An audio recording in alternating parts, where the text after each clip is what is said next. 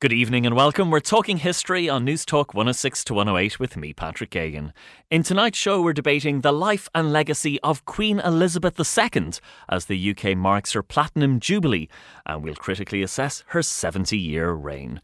Last week, we explored the discovery of the tomb of Tutankhamun 100 years ago and investigated the so called curse and the significance of the find. And if you want to listen back to this or to any of our older shows, just go to our website, newstalk.com, or wherever you download your podcasts. Tonight's debate is on Queen Elizabeth II. Born in 1926, Elizabeth succeeded to the throne in 1952 upon the death of her father, King George VI. Over the next 70 years, she became the longest reigning British monarch, as well as the longest serving female head of state in the world. In tonight's show, we want to assess her reign, discuss the high points as well as the Annae Horribili, and debate what she has meant for the United Kingdom, for the British monarchy, and for the Commonwealth. And to help me do this, I'm delighted to welcome our panel of experts. Dr. Carolyn Harris is an instructor in history at the University of Toronto School of Continuing Studies and is an expert in the history of European monarchy.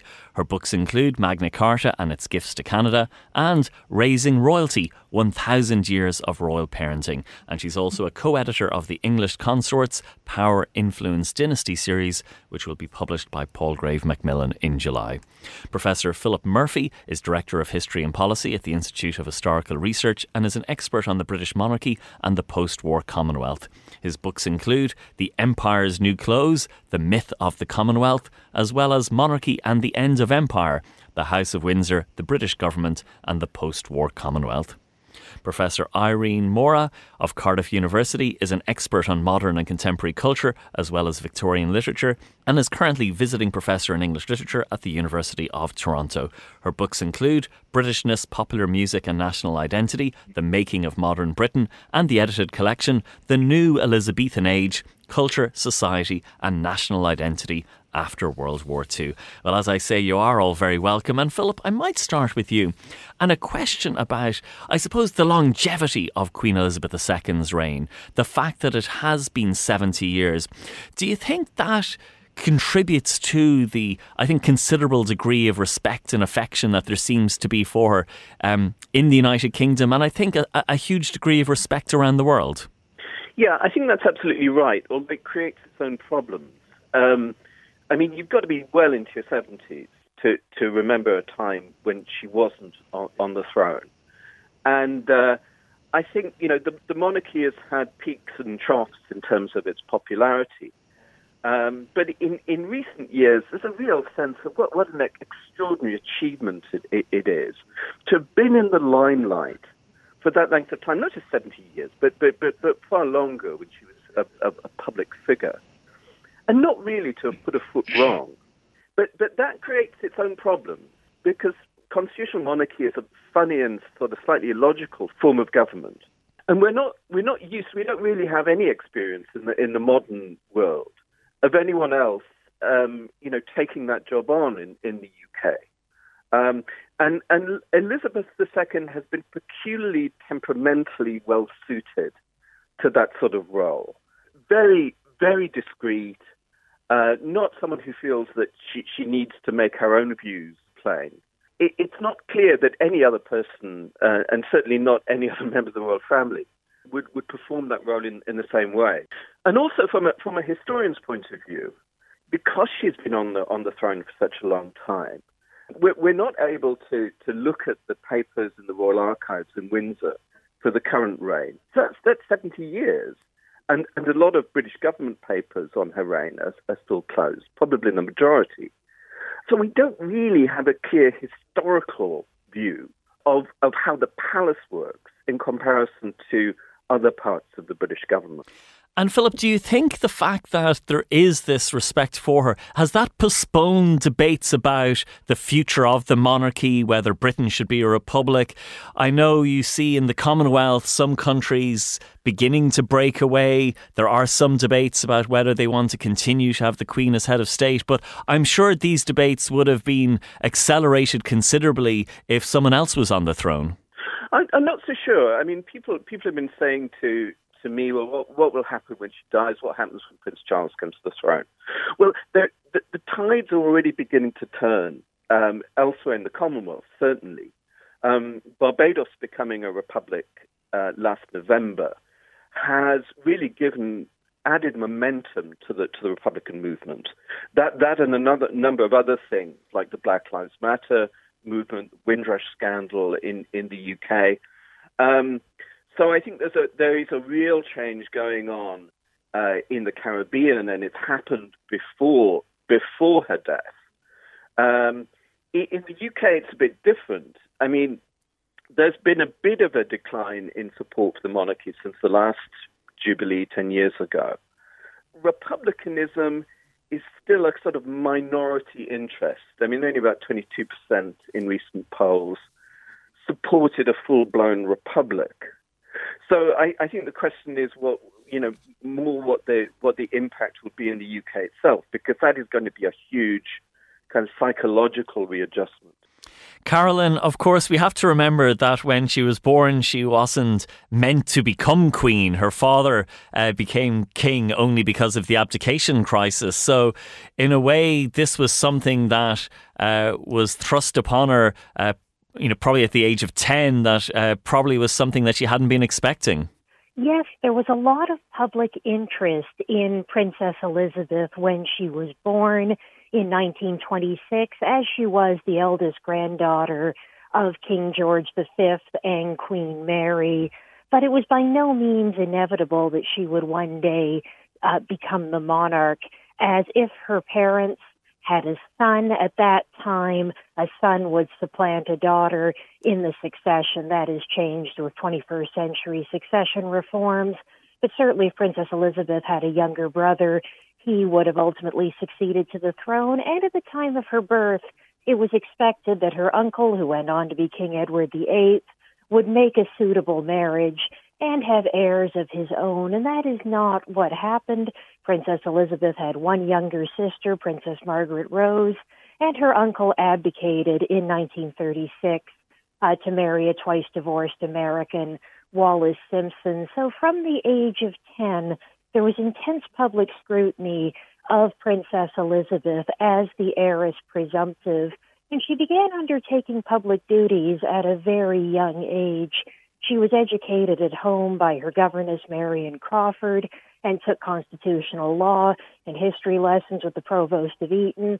But she was giving her first radio broadcast at the age of 14 to children who'd been evacuated during the Second World War. She was reviewing the Grenadier Guards at 16, serving in the Auxiliary Territorial Service at 18, and she really learned the role by shadowing her father, King George VI. They had a very close relationship, and that's one of the reasons why Jubilee celebrations of this kind don't take place on a session Day on February the 6th, as that's also the anniversary of the passing of the Queen's father. And so these celebrations take place uh, later in the year. So the Queen very much learned from her father. He was the first monarch to have the formal title of head of the Commonwealth. From 1949, Princess Elizabeth undertook a South African tour with her parents and sister in 1947, and then as queen, she would go on to be the best traveled monarch in history. And so we see that emphasis on on quietly doing one's duty, uh, being passed on from father to daughter and having a profound impact on uh, Queen Elizabeth II's reign. And Carolyn, you mentioned the royal jubilees. Now, forgive my ignorance, but coming from Ireland, I, I, I, wouldn't really follow them or be aware of their significance. Is it like a wedding anniversary that every 25, 50, 60, 70 years they decide to? Is it a celebration of the monarchy? Is it a celebration of her reign? What What is the purpose of these jubilees? Well, medieval monarchs um, did not as far as we know, celebrate uh, jubilees of this kind, even though Edward III, for instance, had a 50 year reign. And it may be because the cases of medieval 50 year reigns, like Henry III or Edward III, were monarchs who came to the throne as children, and perhaps they measured their reigns in a different way. Modern Jubilee celebrations begin with the reign of King George III and the celebration of 50 years on the throne. Though unlike today, the celebrations began when we would think of as the 49th anniversary of his accession in 1809. And that occasion served as an opportunity uh, for uh, worldwide um, celebration. Uh, loyalists who'd fled the American Revolution um, to Canada.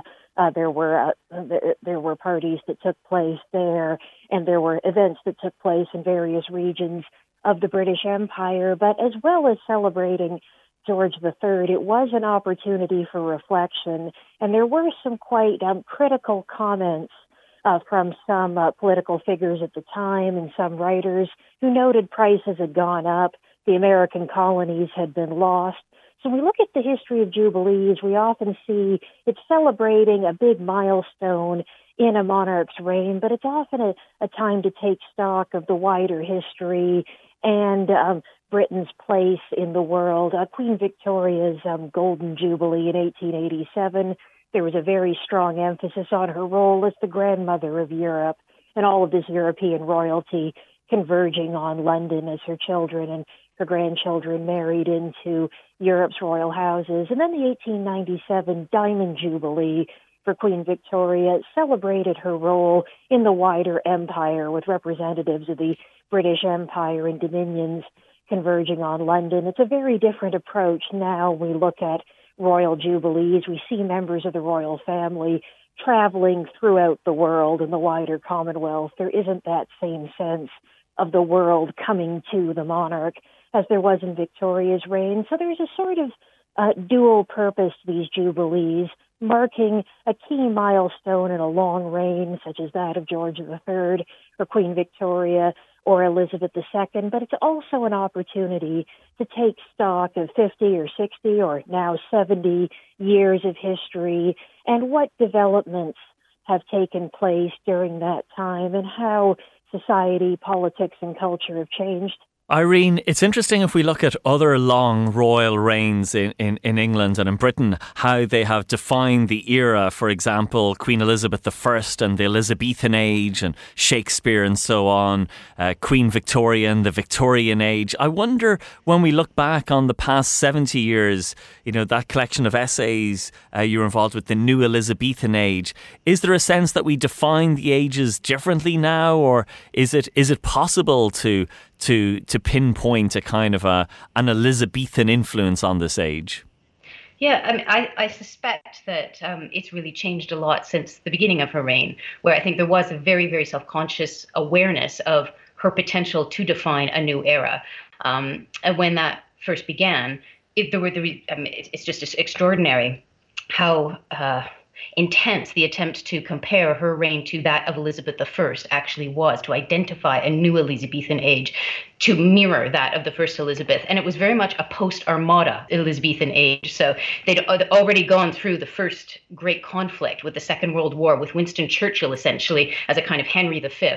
And now, post Armada, we have Elizabeth I now being Elizabeth II, reigning over what is going to be this cultural fluorescence of a new age and comparing that to the imperial expansionism of the first Elizabethan age, and now it's benign. It's the benign Commonwealth. They've rewritten the empire into the Commonwealth, and you have explorers, and instead of going off and colonizing everybody, they're now going to do wonderful things in aviation and scale Mount Everest and so on and so forth. And that kind of attempt to impose a myth on the modern age in order to actually make sense of a profound moment of national uncertainty when Elizabeth II is coming to the throne was incredibly resilient for quite some time. And obviously, of course, England, as defining itself as Britain, has gone through many, many, many changes since then.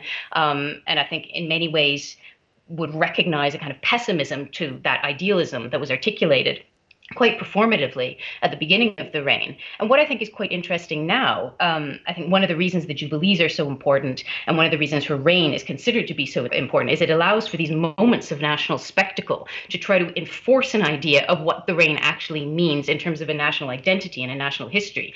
And what I really think it, it kind of mythologizes now isn't the first Elizabethan age and what that might have offered as a potential for the new modern age, but rather the post war moment. Um, so the post war moment now has become this kind of touchstone for an ideal of modern British identity. Um, you know, so that keep calm and carry on, you know, was this kind of a statement of stoic desperation at the time. But that gets revived later on in Elizabeth II's reign, not by her, obviously, as a kind of nostalgic invocation of this great moment of the 1950s. Whereas in the 1950s, they were looking for this great moment under Elizabeth I, allegedly, uh, where there was this cultural fluorescence and relative peace and expansionism and great exploits. So I think that's kind of um, the significance now of this attempt to use the monarchy to identify um, a sense of national identity. Irene, it's interesting you even mentioned Everest because news came through about uh, Edmund Hillary uh, climbing, ascending Everest uh, the day of the coronation, and the the uh, the Daily Express headline mm. the next day was "Be proud of Britain on this day," and I wonder this was an era of, of, of great change. You, you, see it even in the way the coronation a year after uh, she took over in, in 1953 being televised. It was, you know, watched, you know, by huge numbers. The the Christmas messages started being televised in 1955. That there's a huge amount of, of change going on in, in, in the world that the monarchy is also uh, reflecting at this time. Mm-hmm.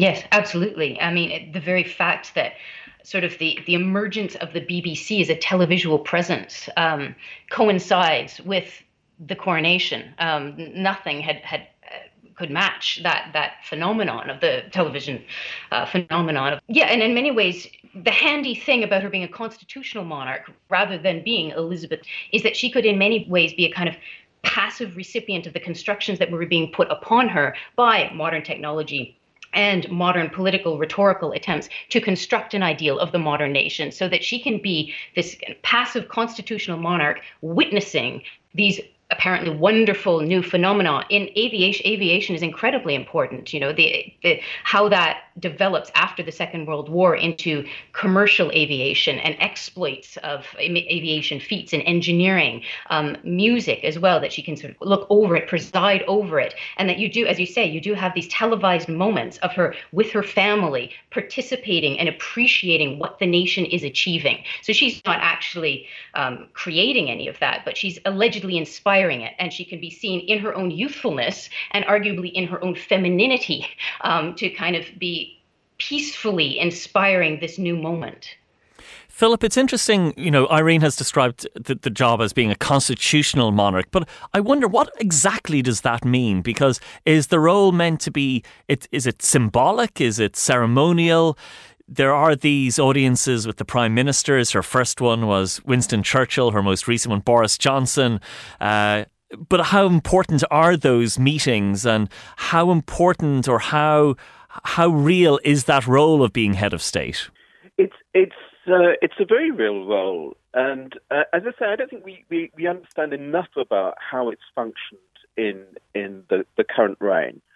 Prince Philip once once described her as, as sort of the, the Commonwealth psychotherapist, and she's pretty much played that role potentially for her, her prime ministers. They know that they have a regular meeting with her, they can be absolutely frank. She listens, sometimes asks pointed questions so far as one knows, but she's a, she's a kind of sounding board. And, you know, the, the palace still has uh, certain, certain rights in English law, the right to be consulted about laws that affect the interests of the royal family. That is something that has emerged in, in recent years and is, is quite is quite controversial. The monarch also has this peculiar global role as a monarch of, of now 15 Commonwealth realms. Again, in, in those cases, the functions of the crown are carried out by a, a locally nominated governor general.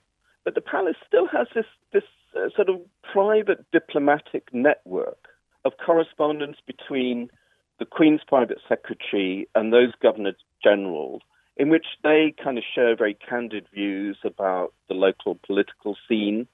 And the palace gives sort of guarded advice. And again, we got a little glimpse of that when the so called palace letters between the, the palace and the Governor General of Australia in the 1970s were, were released uh, due to quite a prolonged legal action on, on the part of some Australian uh, constitutional specialists Uh, the, the, Australian government and the palace were very reluctant to see those those letters uh, revealed. But but again, the the fact that that correspondence was kept secret raised all sorts of questions about the palace's role. And also, it can be the Queen can be a hugely effective diplomat on the world stage. Then, if there is a royal visit, and I'm thinking back to the visit to to Ireland in in May 2011, where that was hugely significant in terms of reconciliation and healing, and uh, when the Queen spoke words in Irish and laid a wreath in the Garden of Remembrance and so on, that it can be very effective you know, the best ambassador, the best statesman that Britain can ever send is, is the Queen on a visit. Yeah, and she has also that broader Commonwealth role as head of the Commonwealth. Uh, and she's, she's sort of turned that. It, when it was first thought up in 1949 under George VI, her father, the head of the Commonwealth was really just a form of words to allow India to remain in the Commonwealth as a, as a republic. And she's kind of turned it into a proper job, a proper ceremonial job, through visiting almost every Commonwealth country in, in the world, uh, through supporting the Commonwealth Day service in Westminster Abbey, through her Commonwealth Day and Christmas Day uh, speeches to, to the Commonwealth, through her support for the Commonwealth Games, and, and through making a point of attending Commonwealth heads of government meetings. She's, she's, you know, she no longer travels. So Charles will be representing her when the Commonwealth meets in, in Rwanda later this month. Um, but she saw it as a key part of her duty to, to be there.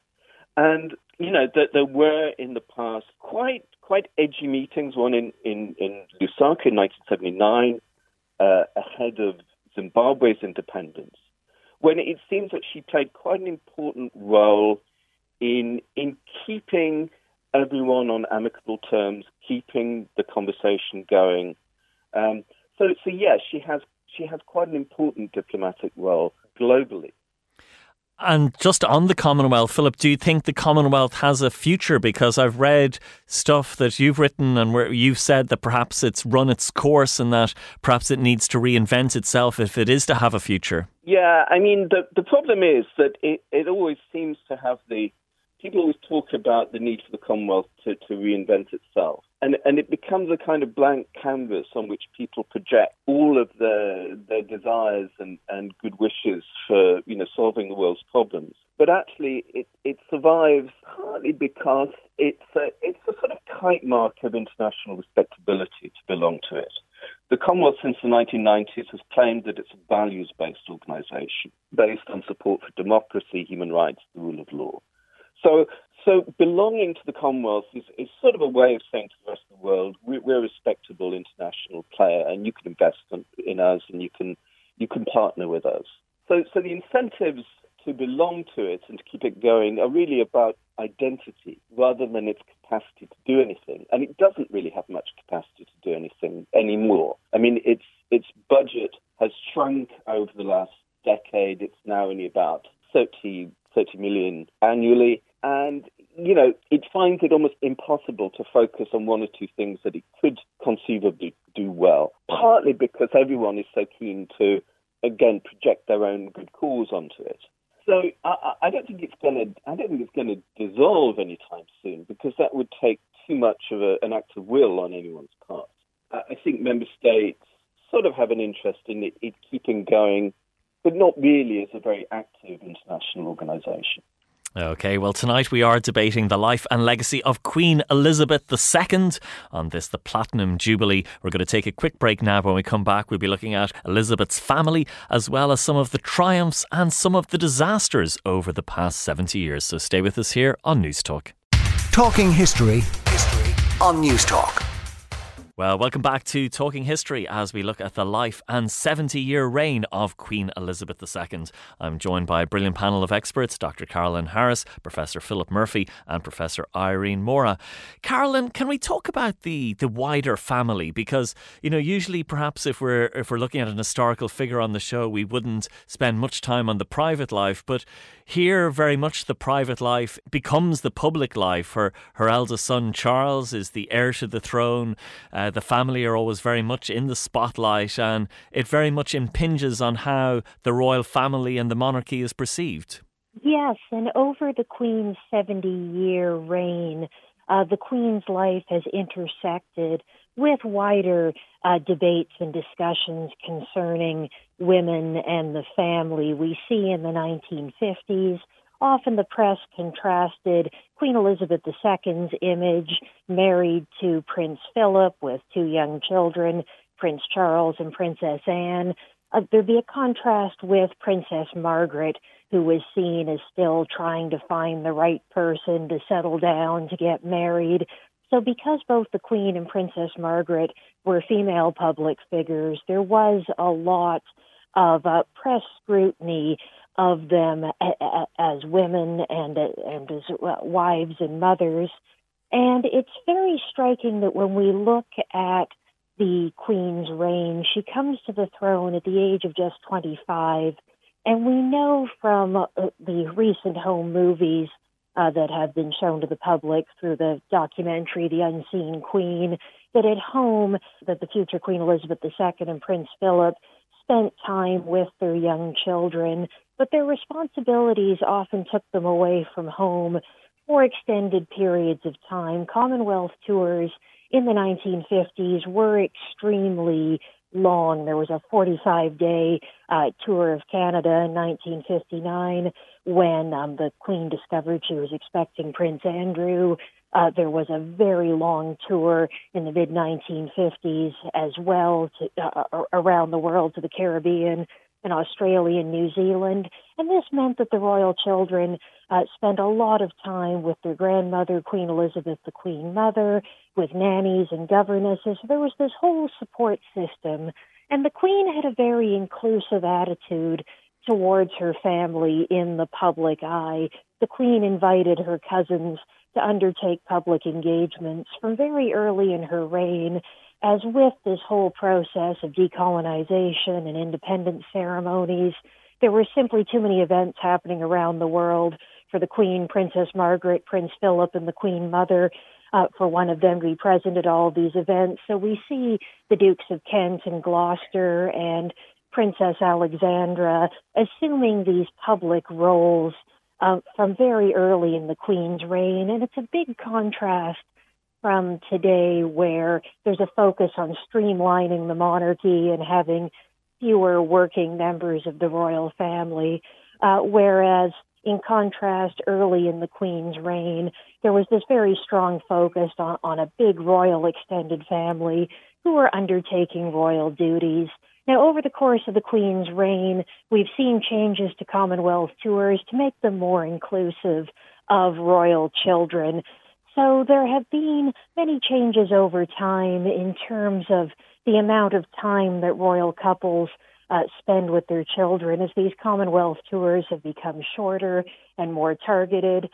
And then, Carolyn, so many of the challenges to the to the reign have also related to to family matters. We think of the different divorces. We think of all the tensions in the in the marriage between Diana and Charles, culminating in in divorce and then ending tragically in the death of Diana in 1997. And I think that was a, a very difficult period for the Queen. She mentioned it herself in 1992 as the Annus Horribilis. Uh, we think of you know, even more recently, the, the disgrace of Andrew, uh, you know, the problems with Harry and Meghan, that there seems to be so so many of the difficulties and, and challenges seem to come uh, from some of these uh, family issues as well.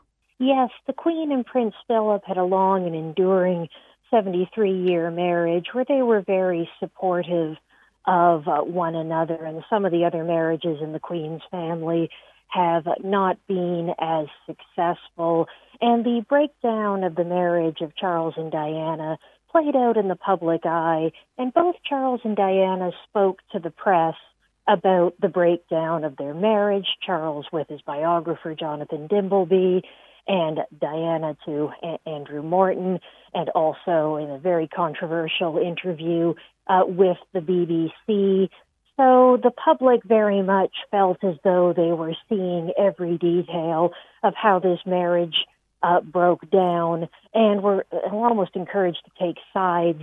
And at the time, you know, many were on Diana's side. Now there tend to be some more balanced portrayals that there that, that there were issues on both sides um, of the marriage. But Diana remains this key figure in popular culture. There continue to be uh, plays and uh, novels and TV series that depict um, Charles and Diana's marriage. So there still remains a lot of popular fascination uh, with that particular marriage and its breakdown and Diana's uh, star power. When Diana died in a car accident in 1997, this was one of those moments where the Queen was um, putting her family first, remaining at Balmoral, uh, d- deciding it was better for William and Harry to be in comparative privacy with their extended family. But there was this demand from the public that the royal family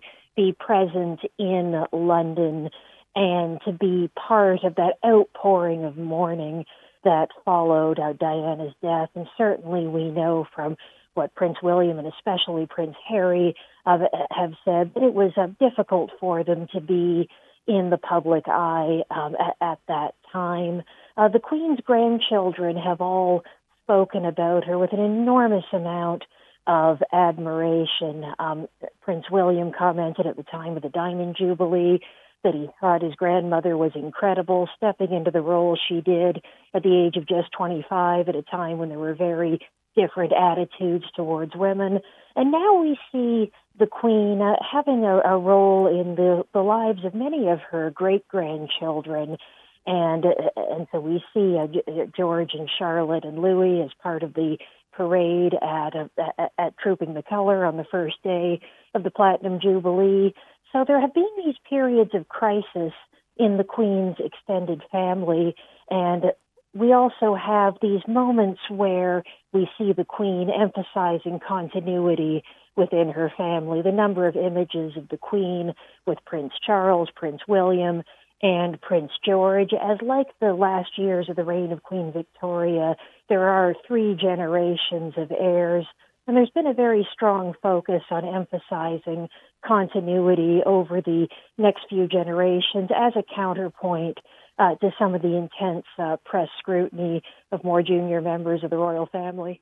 Irene, we've seen, some of us have lived through uh, these dramatic events, but some of us have also then seen them dramatised. So, for example, in the television series on Netflix, The Crown, uh, or for example, the, the film The Queen, which dealt with the, the death and the aftermath of the death of Diana, that we read about these events, we see them on TV, but then we also see them refracted through these fictionalised dramatisations. I think you could argue that perhaps one of the reasons that the monarchy is, is probably destined to be with us for a long time um, is because it makes such good television drama um, and it makes such good theatrical drama and film. I mean, one perhaps one of the consequences of her coronation coinciding with this kind of emergence of television, both live television, television documentary, but television drama as well, is that she became a part of it and her family became a part of it. It became a very uh, prominent part of it in the 1960s when she allowed television cameras into, you know, allegedly into the family home um, to see what a real royal family looked like and so on. So and and you know that's coinciding with the rise of soap opera television um, but at the same time coinciding with this real interest in as I, as I often say imposing a kind of template for artistic performance on the nation, which continues to see the monarchy, no matter how constitutional it might be, how how passive it might be in many respects, particularly political respects, in kind of Shakespearean terms so that there's this kind of pride in the national theater, pride in national culture that is being constantly reenacted through a, a, family drama that can be seen as soap opera, it can be seen as a kind of British Dallas in many ways, but it can also be seen as Shakespearean theater and thus kind of validate national history through its own culture. Um, and at the same time, modernize it by aligning it with film, by aligning it with modern drama. I mean, there was the film The Queen, but there was also a play um, that tried to rewrite British history through Elizabeth's um, meetings with her prime ministers throughout history. And that's a way somehow of reading national history, is how the monarch is engaging with the prime minister. So, this kind of fascination with rulers as somehow embodying national history, no matter how, as I said, no matter how passive, no, no matter how constitutional, it all kind of comes together in these different dramatic imaginings that align with what is actually being performed in front of television cameras. And it's interesting you mentioned that play, and you wonder how much of it is true. For example, that, that Wilson was her favourite prime minister, and the, the prime ministers she liked, the ones she didn't like. But I think you're right, there is such interest in these elements of, of the reign. Yeah, absolutely. I mean, I do think that's one of the reasons these jubilees can still be so, in many ways, not just performative, but actually bring people together because it brings people together in an interest in their own apparent history, their own national history, um, with all of its salacious details. You know, history before wasn't always televised. It wasn't always like constantly present in newspapers. It wasn't always personalized in the same way. But because this reign has gone on for so long in front of the television cameras, and no matter how you know politic and diplomatic the Queen herself has become, in a way, what it does is it allows for this imagining of what's going on behind the scenes to create this this long, long drama, this family saga of which she is now the matriarch. You know, she was the young princess coming into being, and now she is the matriarch presiding over this family drama. That's the family drama of the royal family, but also the family drama of the nation, however that's defining itself, whether that be of England, of Britain, or of the Commonwealth. If you don't allow a, a kind of history to be written, then dramatists will do it for you.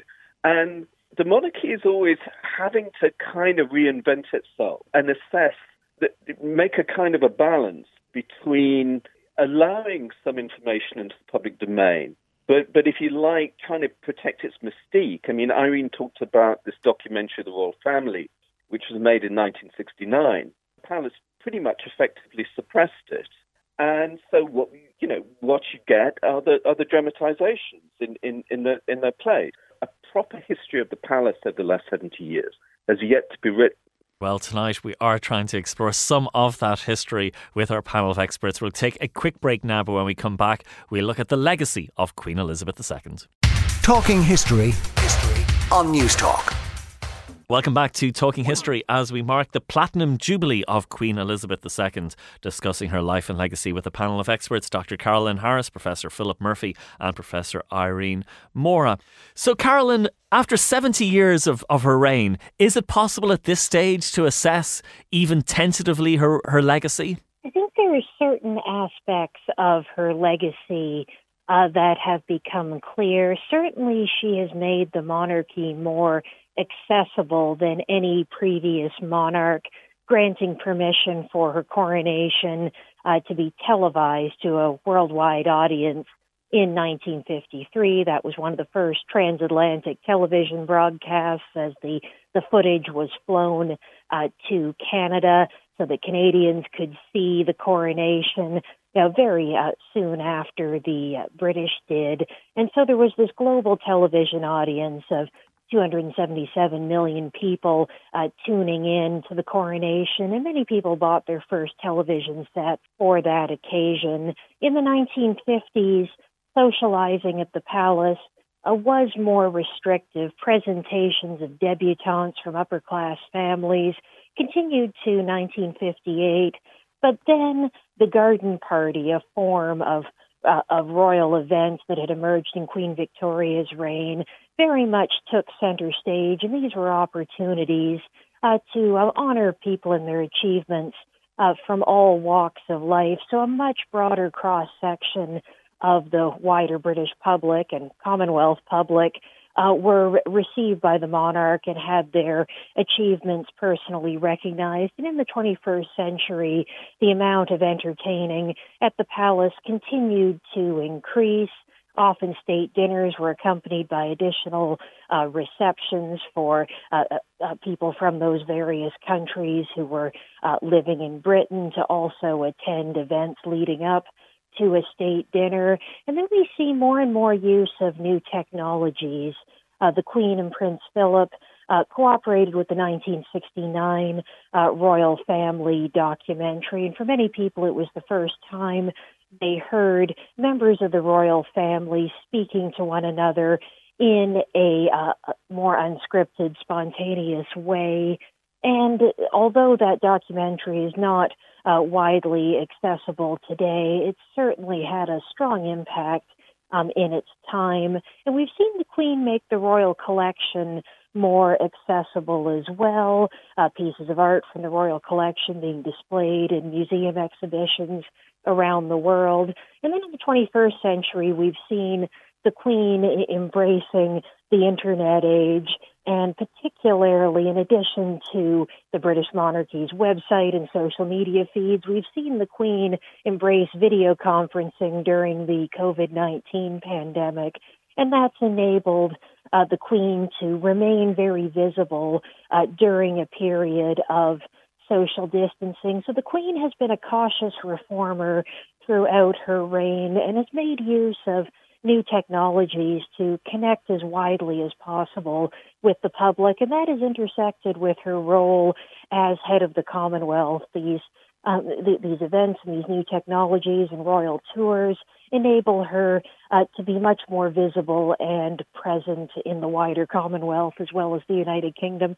Philip, I think it has been an advantage that she did become queen at the age of 25, that uh, this 70 year reign, and uh, there's been advantages that have come with that as she's been able to change the role and develop the role and, and, and has built up all of that respect because of all those decades in the role. But it's not going to be the same with her, her successors. Uh, her eldest son Charles is is already 73. Uh, William, the next in line, the grandson, is going to be 40 this month. So you're not going to have someone with this, that same length in the role. And it probably is a problem for the monarchy that it's it's going to be older people succeeding then just because of the the way the line goes. I think that's possible, but you might be seeing something else. I mean, a, lot of people have talked about the problems the monarchy will have when Charles takes over. And, you know, that, that has arisen from his tendency to be a slightly interfering presence, uh, to preach, to use his position to preach about his own particular causes. But, you know, on the other hand, you look at the recent royal tours, and Charles's tour to, to Canada, partly because it was pretty low key, seems to have gone better than the, the tours by the, the younger royals, the Cambridges and the, the Wessexes. And partly because he and Camilla this sort of fairly reassuring presence now. And, and there isn't that sort of sense of the kind of shock and awe uh, glamour of the, the younger royals, which is supposed to overwhelm everyone, but actually didn't overwhelm everyone when Kate and William uh, made their trip to the Caribbean. There was a sense that it was being the royal family were being slightly presumptuous about what the reaction to them would be, and they had a bit of a tin ear about the kind of concerns about colonial legacy issues and reparations for, for slavery and colonialism. So I, actually, you might see a, a, fairly successful model of a kind of a, a, a low key uh, monarchy under under Prince Charles, which could possibly fit the mood better. I mean, we're moving into a period of, of austerity. I think people are less receptive to some of the glitz and glamour. And Charles is, you know, actually quite caring style um, might go down fairly well. And a final question, Philip, then. We've mentioned how Elizabeth has been in the public eye really since her birth when she became a princess and then uh, her father becoming king uh, when she was 10. But we don't really know the the private Elizabeth. I think she's always been something of an enigma that we know her very much from the public appearances and the public broadcasts, the Christmas messages and so on, but the actual real Elizabeth, apart from the dramatizations, we really know very little about what she's like behind the scenes. Yeah, well apparently Patrick she keeps a diary. And um, if I if I live long enough, You know, I, I'd like to volunteer to, be, to edit those diaries, but I think it would also be a fascinating thing. One doesn't know whether she's a very good diarist. I mean, there was a big legal campaign which Andrew Lownie ran recently to have the Mountbatten diaries released, and actually, he's a lousy diarist. I mean, it, it, it, it's sort of, and, and that's often the the nature of diaries of people in very prominent positions. I mean, it, it will be fascinating when those diaries are, are released, but probably don't hold your breath. Okay, well, we'll have to come back and do another show as soon as the diaries of Queen Elizabeth II are released. Well, my thanks to my excellent panel of experts for talking about the life, the legacy, the 70 year reign of Queen Elizabeth II. Dr. Carolyn Harris of the University of Toronto School of Continuing Studies, author of Raising Royalty, Professor Philip Murphy, Director of History and Policy at the Institute of Historical Research, and the author of Monarchy and the End of Empire, and Professor Irene Morra of Cardiff University, who's currently visiting Professor Professor in English Literature at the University of Toronto and editor of The New Elizabethan Age. Well, that does bring us to the end of another edition of Talking History. My thanks to my producer, Marisa Sullivan, Peter Malloy on sound. We have some great shows coming up in the weeks ahead, including one on the Irish Civil War and lots more besides. So join us next week and in the weeks ahead on Newstalk. We've been talking history. Good night.